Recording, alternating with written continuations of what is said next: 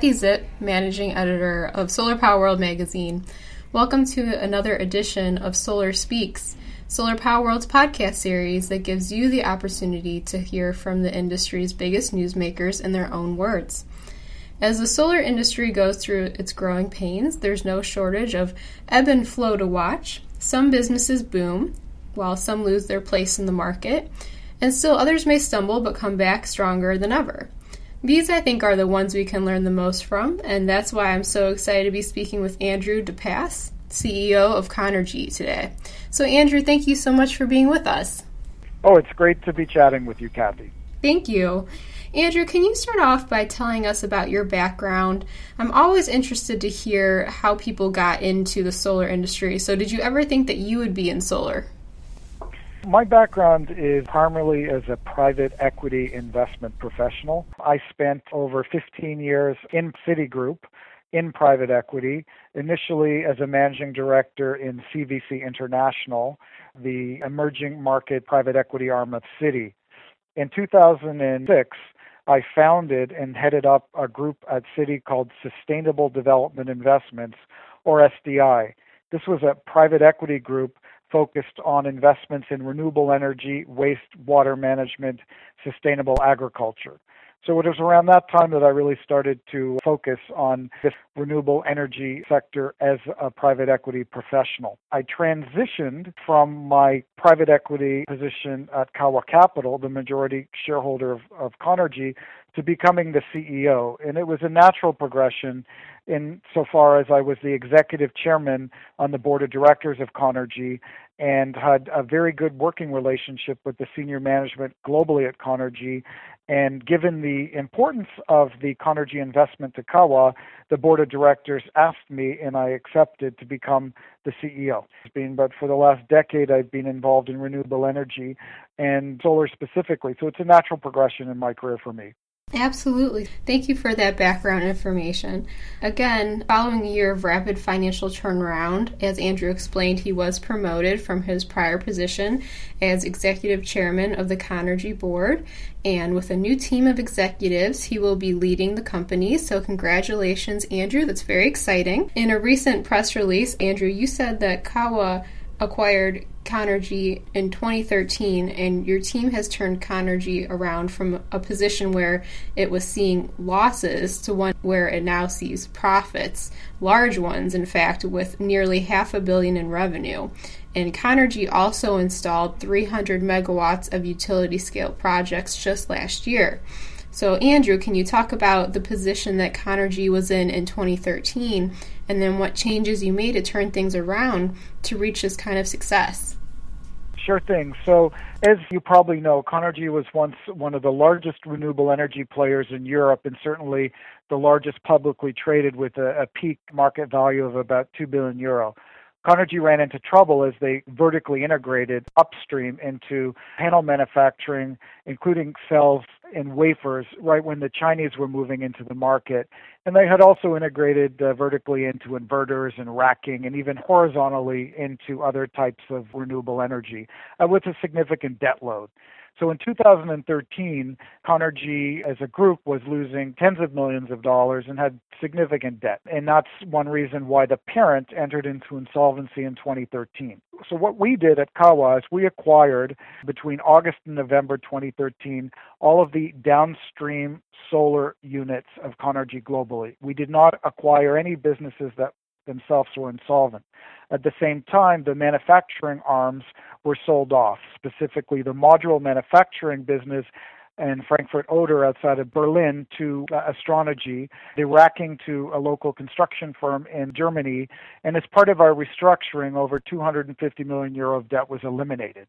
So one of the reasons for the success, and I'll get into more specifics shortly, relates to the restructuring. So we eliminate debt and now we're free and we do not have any manufacturing. We're pure play solar downstream. This means with focus, we're project development, EPC, and O&M.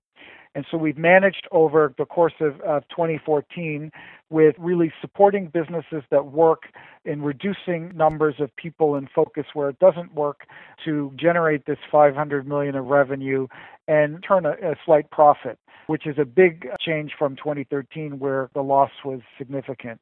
So I think the key success factor really was focus, no debt, and know what businesses support and what businesses are not core to us and at the same time making sure that our people are motivated and excited and understand what the Conergy mission is on a global basis. I'm sure some of just what you said kind of leads into the next question here. I'm wondering what business lessons can you offer other solar developers and EPCs from all this? I think it's really important to be equipment agnostic. I think that while many of the larger solar downstream players like First Solar and SunPower and even SunEdison are tied into equipment. I think there's a new generation of nimbler and large, but not equipment tied in solar developers, EPC and O&M firms. So I think that that's number one. I think the, the second issue is to make sure that you have debt free or close to debt free capital structure so that you have financial flexibility, which is very important in the project business. Yes, you can have non recourse debt down at the actual project level, but your holding and operating company should have maximum financial flexibility. Great answer, Andrew. Thank you so much for that advice. With Conergy's expertise in financing and O&M, I did want to ask a little bit about those with financing first. So, Andrew, what insights or trends can you share with us about the solar financing market? So, solar financing market's a very broad definition because you have to look by geography. So, in the U.S., the financing market is very much driven uh, by availability of tax equity. This is critical to success.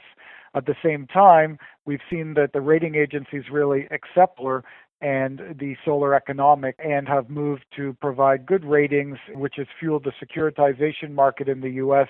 for residential, which has a certain amount of contract uniformity. And we've seen the costs drop down into the low single digits for the larger players. I think some markets, again, focused on the U.S., really require innovation in financing, is something that Conergy's focused on. So we were the first player to use individual tax equity on a transaction that we led. This was for the JCC, the Jewish Community Center in Palo Alto. So being able to tap tap into individual tax equity appetite is innovative, and we've been able to do that through Kawa's client network. Uh, in addition, we're looking for other innovations in finance, and we intend to launch C&I PACE product with the first commercial industrial PACE deal to be closed in a matter of weeks. Now, when you move to the other markets, be it the UK or Japan or Southeast Asia, they don't have tax equity issues, but what we have seen is great receptivity from local and global banks to provide construction finance and long term finance. And we've seen that the rates have come down uh, drastically over the last 12 or 18 months. And finally, you have to consider the financing markets for emerging markets be it Middle East like Jordan or Africa or Southeast Asia like the Philippines, where we are very large. There, it's important to work with the development banks that provide a certain amount of cover for political or sovereign risk. IFC and some of the German development banks, KfW, etc. Wonderful. And same question about the operations and maintenance market. What do you see going on there, again, focused in the U.S.?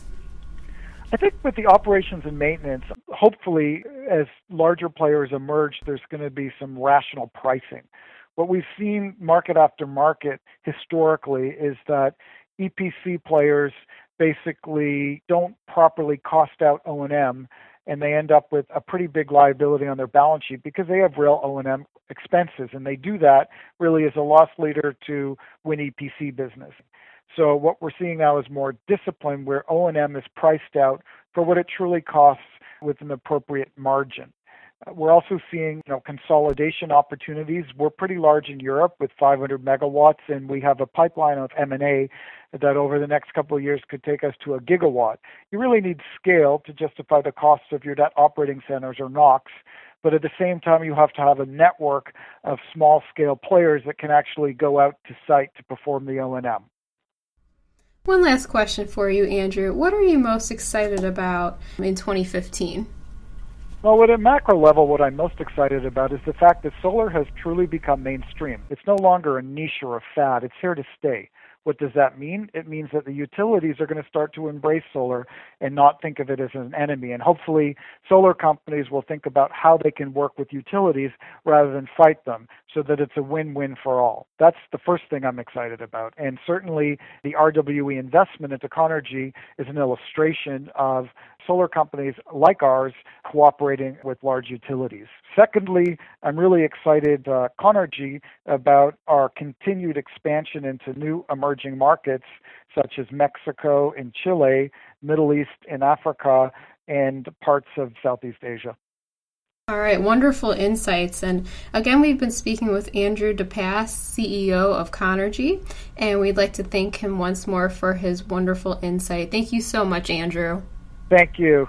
This has been another edition of Solar Speaks. I'm Kathy Zipp, managing editor of Solar Power World magazine. Thanks for listening, and please tune in next time.